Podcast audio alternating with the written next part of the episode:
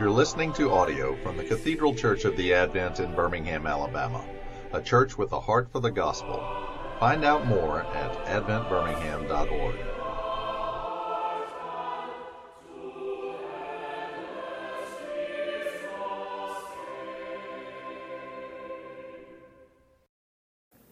Heavenly Father, we thank you uh, for the witness of your church, and Lord, that your promise the gates of hell will never uh, prevail against it. And Lord, we do put our trust in you and not in horses and chariots. In Jesus' name, amen. Okay, so uh, the last time that I was with you, uh, Zach had it last week uh, while I was uh, fighting kangaroos. And, uh, but this, uh, when we gathered last time, we talked about the reign of Elizabeth pretty much up to Charles the First, but really didn't get there um, totally. so uh, we are going to talk about the reign of Charles I and then the Commonwealth and uh, all the way up to the Great Ejection. And if there's time, we'll get to the Glorious Revolution. And again, the reason why we're doing this is because uh, this period of church history uh, gets short shrift. We never talk about it. Uh, even here at the Advent, we kind of end with Cranmer putting his hand in the flames, and, uh, and that's kind of it. and then we pick back up when we get to the Wesleyan revivals and, and Charles Simeon and people like that. Uh, so this is uh, the period that we don't talk about very much, but was very formative uh, for us, whether we know it or not. Okay. The government of Great Britain fell in 1640, and all of you are aware of that. There was a rebellion in Scotland, as is wont to happen, and Charles I wanted money to put the rebellion down. Uh, because Parliament was large, made up largely of Puritans, there was great sympathy for the Scots, especially theologically. So they rejected the king's proposal and said, if you hadn't been such a stupid king for the past 10 years, none of this would have ever happened. And that was true. Uh, and because at this point, what they had been struggling with, with Charles I, uh, and I have to call him that because we're going to get to Charles II after, uh, their struggle with Charles I uh, was that Charles was trying to grab power that no uh, monarch in England uh, had ever known. So, actually, an, your ordinary everyday person had very little interaction with the state. Now, that sounds crazy for us here. Uh, for anyone who's had to stand in line at the, at the courthouse uh, to get your tags renewed, uh, you would, you would under, doesn't that make you just want to rebel? It's the worst feeling in the entire world. And, uh, but people didn't really have to deal with that because the only thing the state really did is it dealt with weights and measures and issues of property and also warfare. So there was some taxation involved. But the church, people were most, more likely to have daily interaction, or at least more frequent interaction, with the church in the 17th century because the church was the registrar. So you had to deal with the church when you had a child born. You had to deal with the church if you wanted to name a child. And actually, even to this day, uh, the Church of England uh, has priority uh, when it comes to naming a child. Uh, there was a famous case uh, where uh, somebody had had the child and they had a birth certificate, but the the minister at the local parish didn't like the child's name and so baptized him under a different name, and that trumped the birth certificate. Now, his parents were very happy and became regular toddlers uh, in that congregation uh, about that. Uh, so there was, um, so the church had a lot of power, of course, uh, with deaths uh, and the like, and so the church actually had more to do with the ordinary, everyday person. And because of this, uh, the Puritans uh, really believed in the system of government that existed in England at the time, and they wanted to curb the power of the monarch. And so, what Charles I ended up doing earlier in 1629, and he tried to do it again in 1640, but it worked in 1629, is he, uh, he dissolved Parliament. Uh, and the monarch can still do this. Uh, just sent everybody home and said, uh, Parliament's closed, we'll sort it out uh, later. And that was an extreme thing to do, uh, but at the same time, remember, uh, the country could actually function well enough without a sitting legislature. Uh, wouldn't that be great? uh, if it were still the case. So Charles was unpopular because he was trying to make the monarchy into something that it was not. In addition, Charles placed his loyalties in very un English places. Uh, he, attempt, he attempted to marry a Spanish princess, but that failed. And so he married a French princess, Henrietta Maria, both, of course, Roman Catholics. He also appointed Catholic high churchmen to positions of power, most notably William Laud. Laud is arguably the worst Archbishop of Canterbury in history. Laud was intractable in his opinions and steamrolled anyone and anything in his path. If you weren't executed, he actually, one of his favorite things to do was to cut your ears off. It won't surprise you that Laud had very few friends, but he was very close to Charles I, who trusted him as one of his closest advisors. However, not the friend you want to have in 1640. Parliament accused Laud of treason and imprisoned him in 1641. What Laud was accused of doing, and he was doing this, is because the church was so powerful and really ran parallel to the state, Laud tried to consolidate and control England under the authority of the church, while Charles was trying to do it under the authority of the state. Laud was eventually beheaded in 1645, uh, and at the end of his own life, Charles I admitted that he trusted Laud too much and allowed, quote, his peevish humors and high church ritualism to inflame the nation. Uh, he actually warned his son, Charles II, from trusting people like Laud. Now, uh, there were other significant problems with Laud. What Laud had done is he had tried to upset the Elizabethan compromise that was established under her when it came to the issue of the Church of England. Uh, remember, Elizabeth tried to kind of hedge her bets where the, the theology was very Protestant, uh, but the way that the church ran was still mostly Roman Catholic in the sense of having, bless you, uh, bishops and, uh, and the like. But what Laud wanted to do was to return the theology of the English church to more of a Roman Catholic theology. He didn't want to be under the authority of the Pope, but he just wanted to be Roman Catholic and be able to do his own thing without worrying about uh, the Pope. Now, of course, the people saw this for what it was, and as you remember, there was a great distrust uh, toward Roman Catholics at this time in England. Uh, and we have to think about it uh, apart from being 21st century Americans, uh, because this sounds really terrible that England would not tolerate Roman Catholics practicing their faith. Uh, first thing I would say as an aside is we need to be very careful about being 21st century people and going back in time and judging people according to our standards. Uh, because what's going to happen in 200 years when they look at us, we're all toast, right? Uh, uh, uh, who amongst us will be able to stand under the withering judgment of hindsight? That's the first thing. Uh, the second thing is that you might remember uh, not only was Elizabeth excommunicated, but the Pope said it was the duty of every Roman Catholic to try to assassinate Elizabeth. So, needless to say, Roman Catholics were not going to be tolerated in England. And uh, so they weren't. And so they didn't tolerate Laud either because they saw the theology as a threat to the establishment. This stood at odds with what most Anglicans thought and believed at the time. Now, here's the funny thing, though, is it turns out that Laud had an incredible impact later down the road on what became Anglicanism. So, Anglicanism in America, even though this is you know, 100, almost 150 years until the United States came into being, uh, Laud's theology uh, that was taken on by some other people down the road actually had a significant impact on American Anglicanism. Uh, and I would say that Laud actually shares some responsibility for what we're dealing with today. That, and most Anglicans at the time were thoroughgoing, uh, Bible believing Protestants. Uh, during the time of the Reformation and afterwards under Elizabeth, there was widespread conversion, not just to Christianity, but to Protestantism, and an understanding of the Bible as the very Word of God. Parliament at the time of Charles I had more middle class professionals serving than any other previous parliament.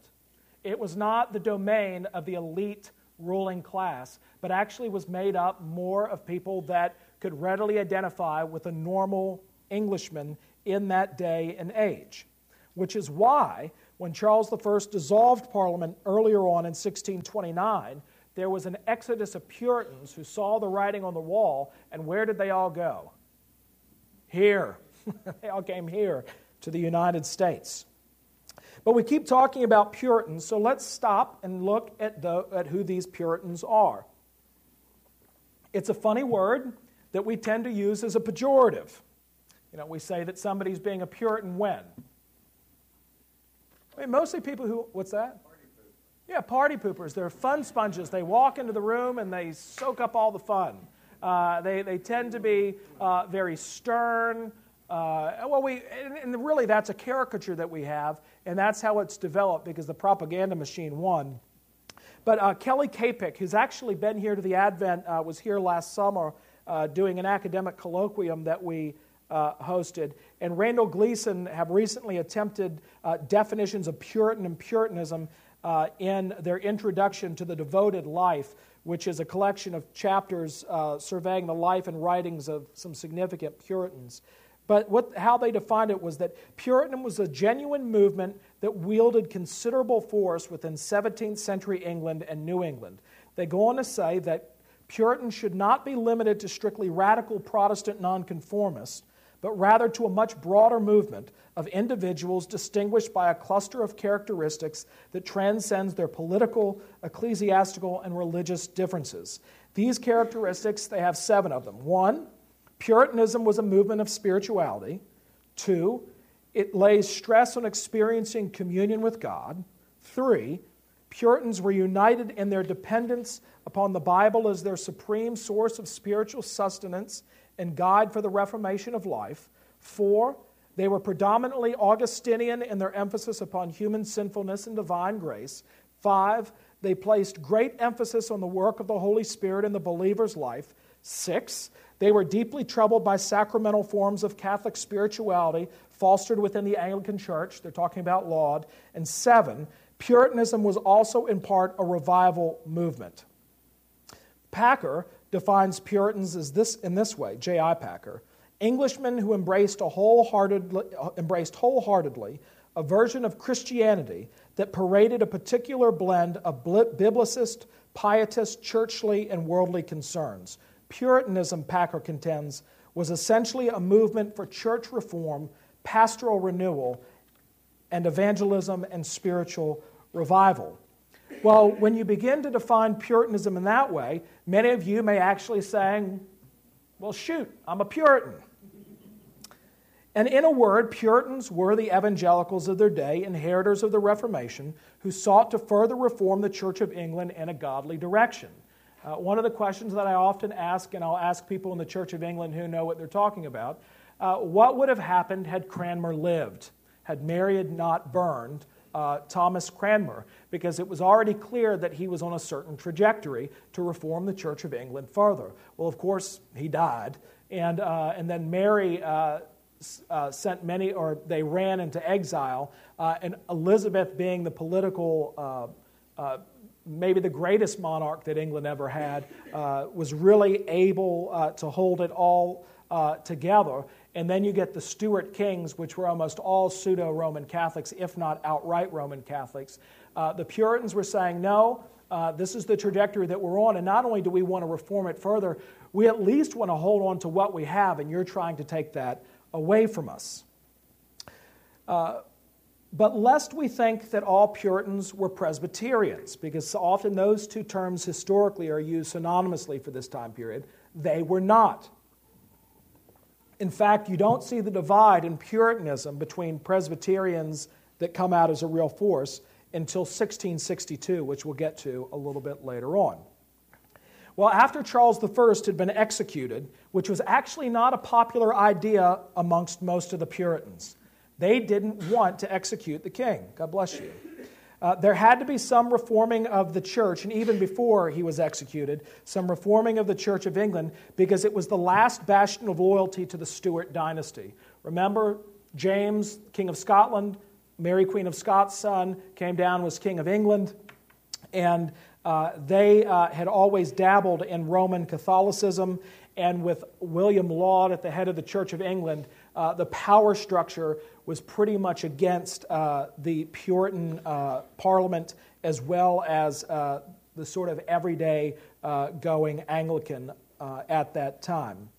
And so, what they ended up doing is Parliament during the Commonwealth abolished the episcopacy, which meant that there were no more bishops in England. And they set about formulating a new confession.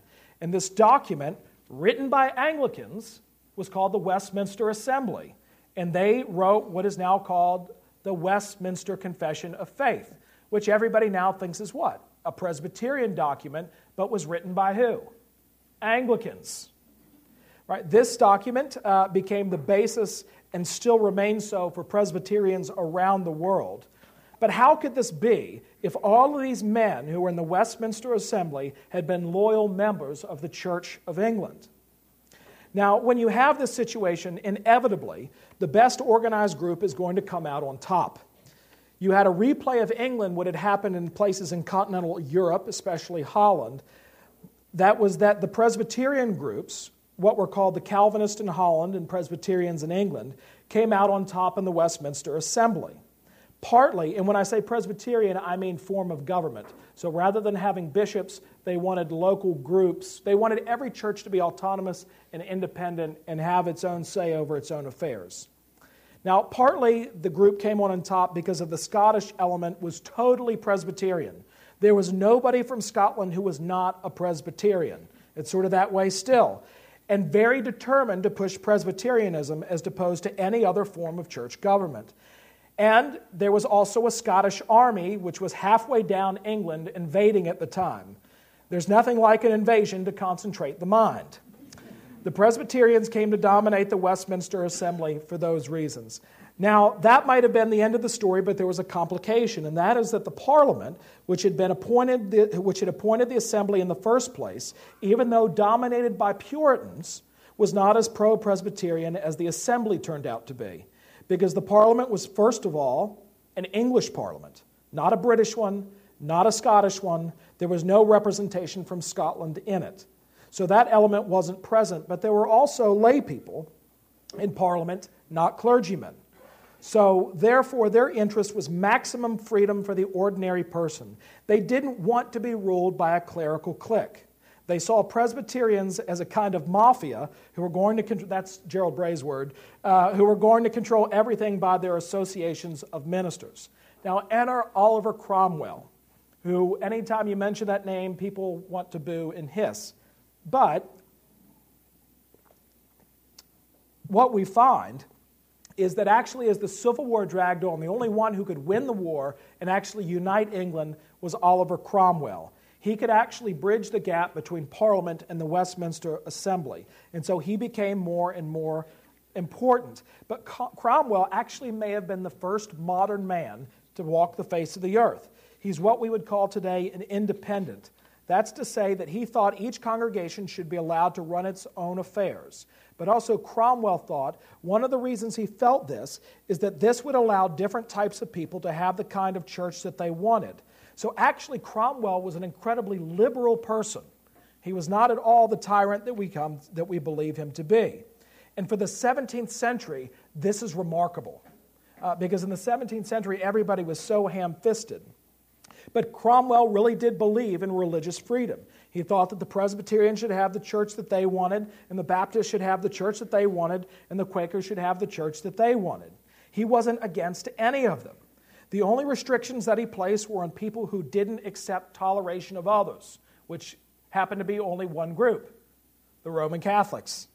So they wouldn't be able to exist in England officially uh, because they uh, would uh, be out to do in the rest.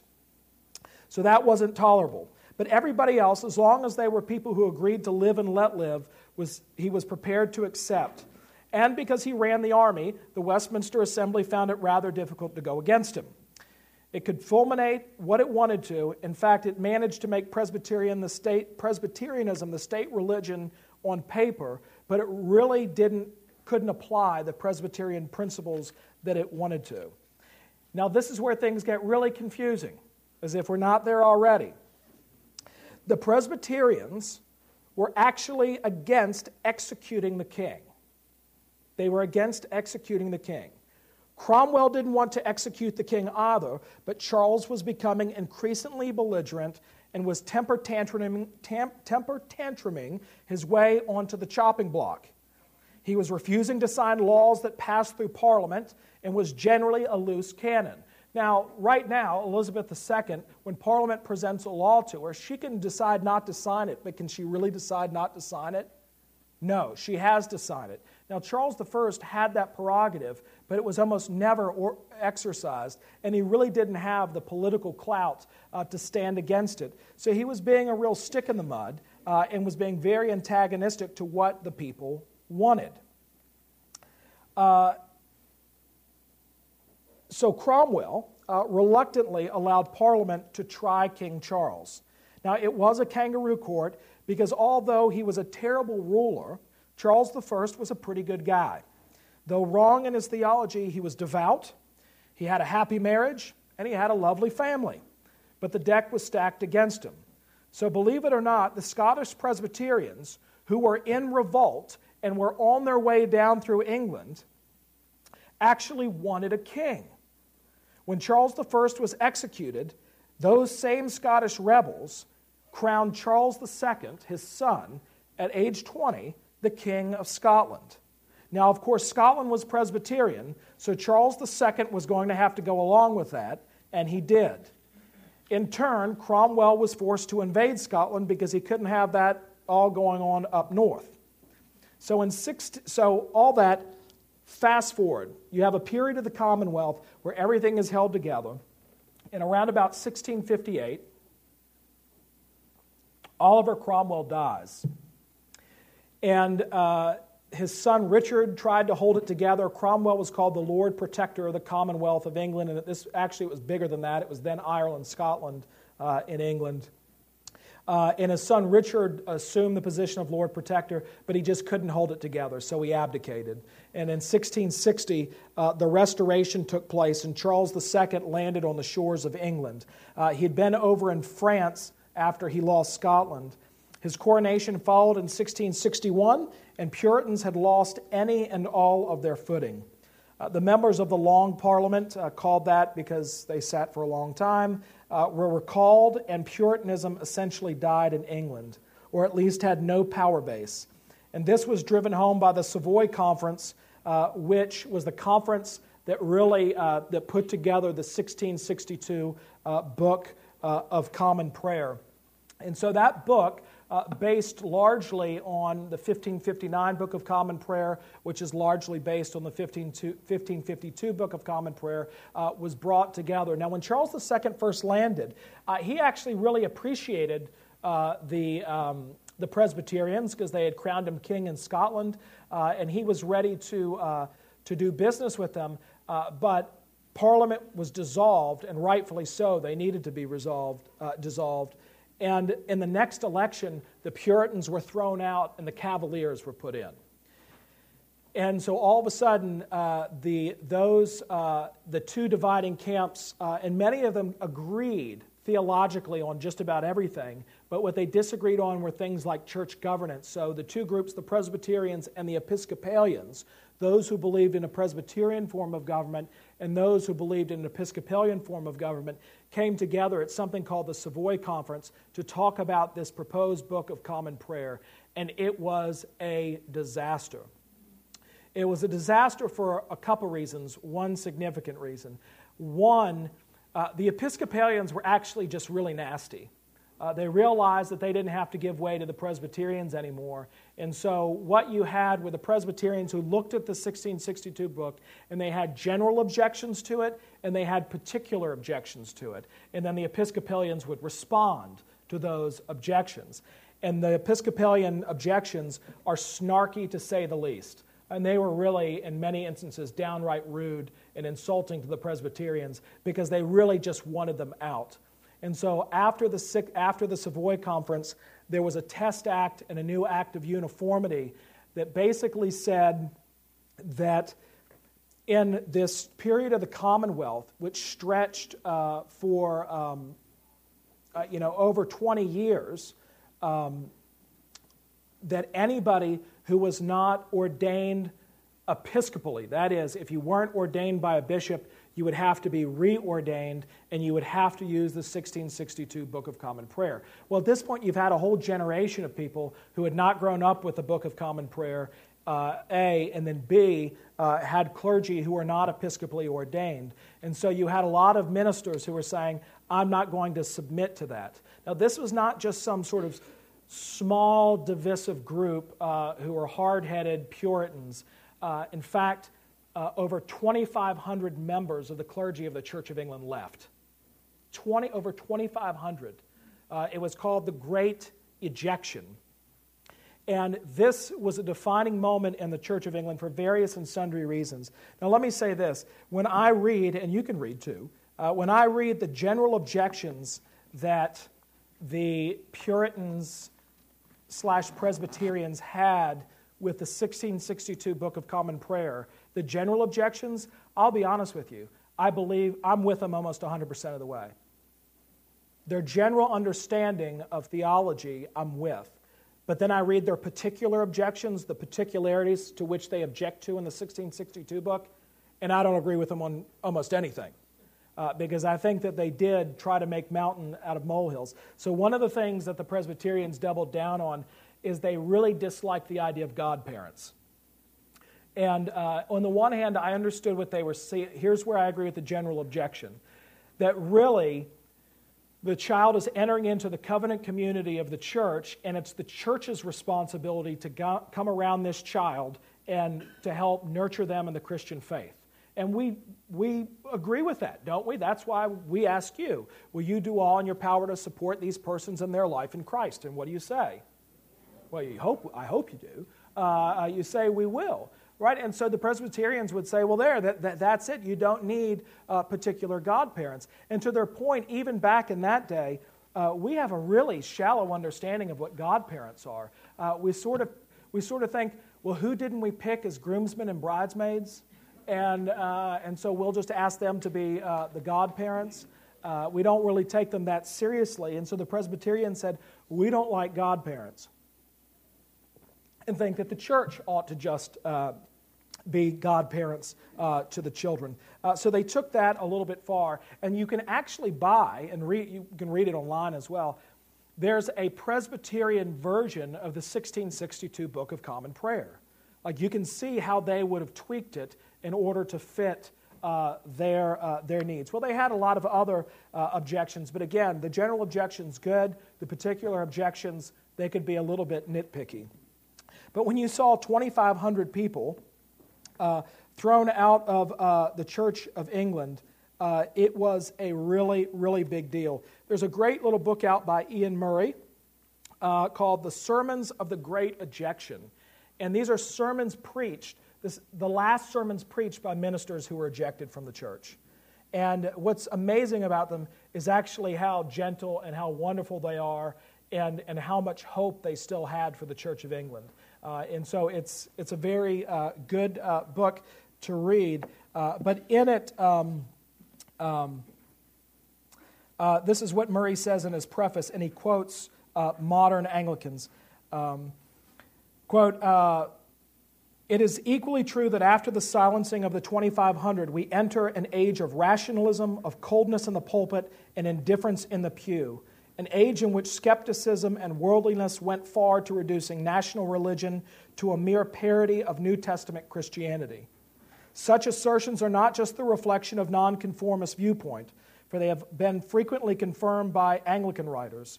Speaking of the effects of 1662, J.B. Marsden wrote, If it be presumptuous to fix upon particular occurrences as proofs of God's displeasure, Yet none will deny that a long unbroken course of disasters indicates but too surely, whether to a nation or a church, that his favor is withdrawn.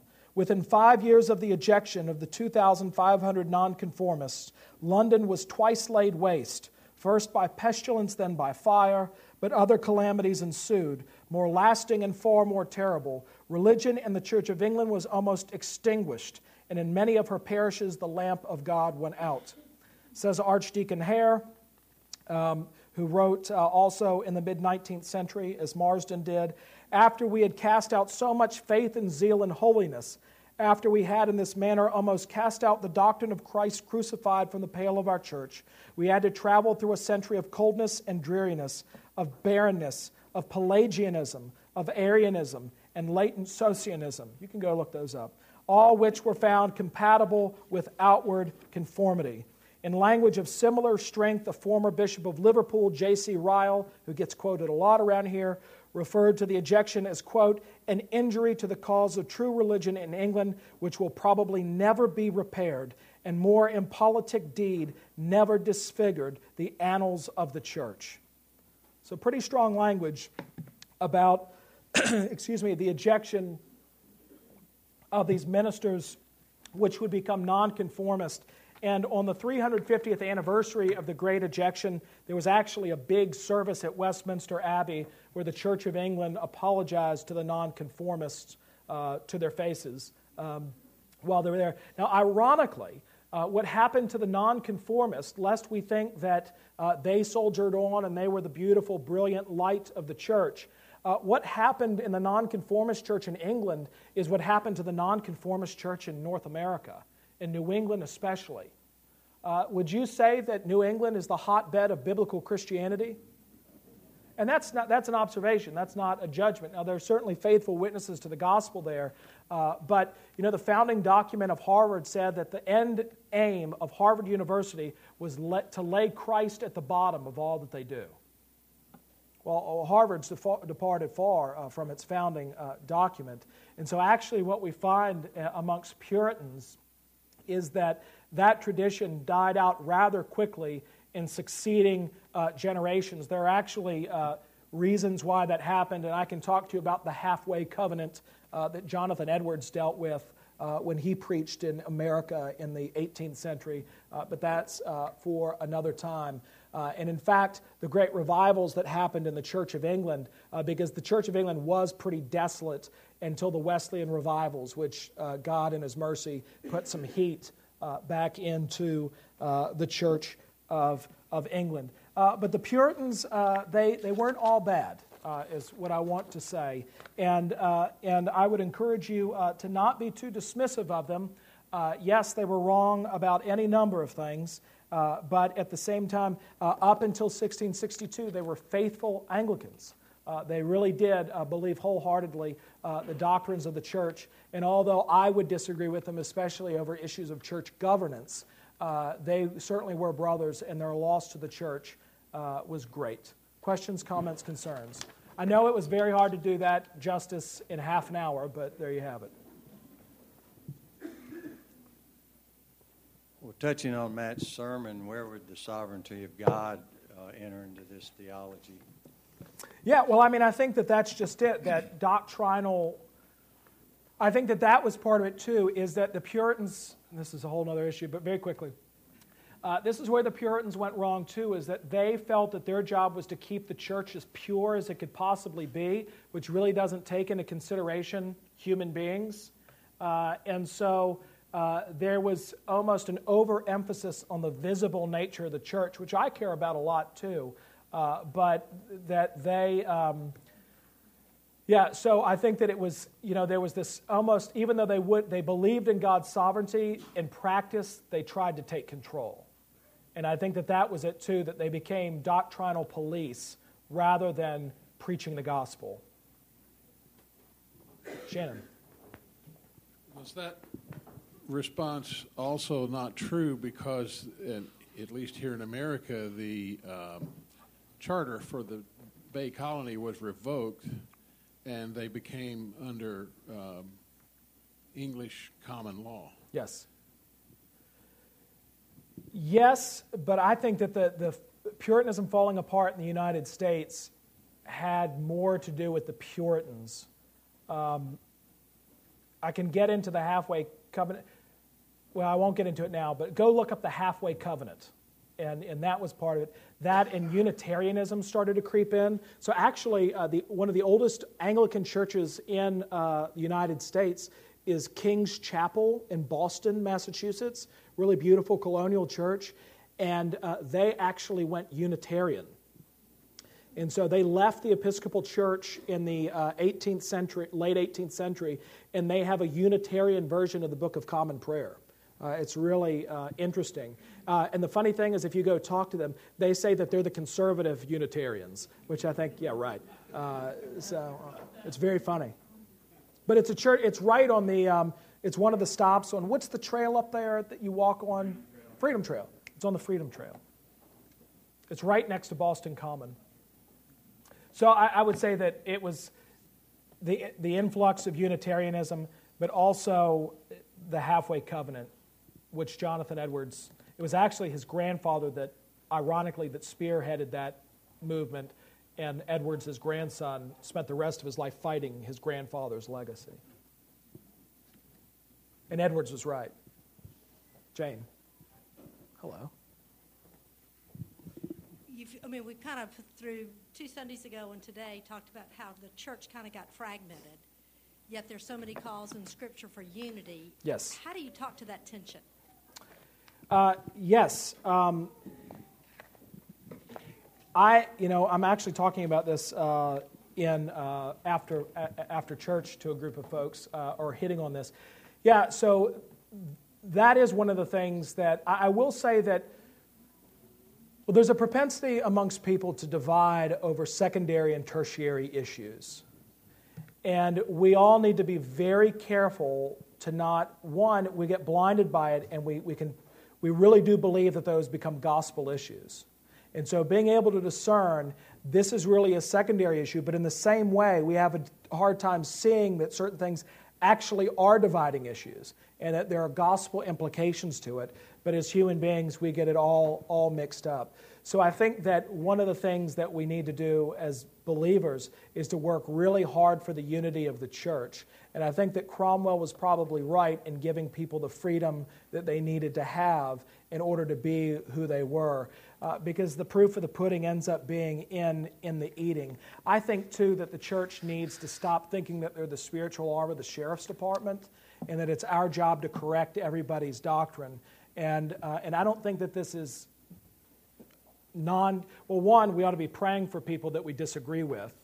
And, and not just God change their hearts, but God change our hearts that will actually love them.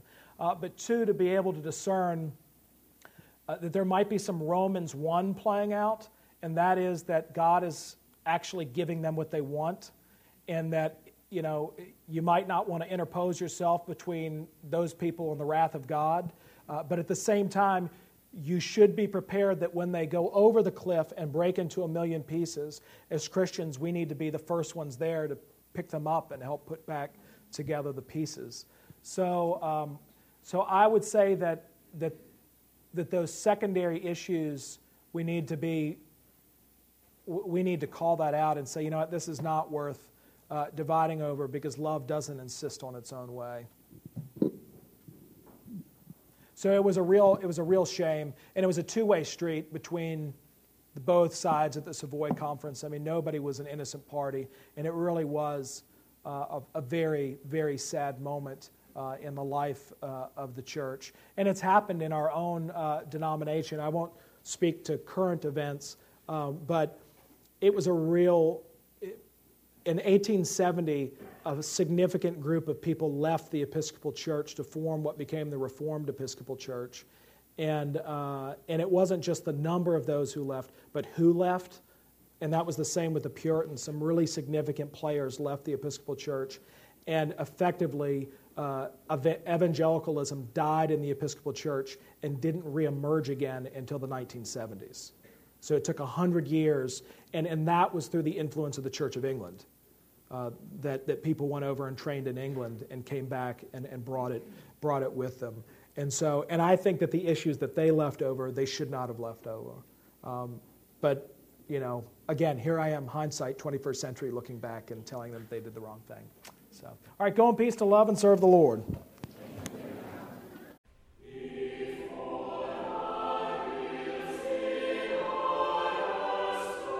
You've been listening to audio from the Cathedral Church of the Advent.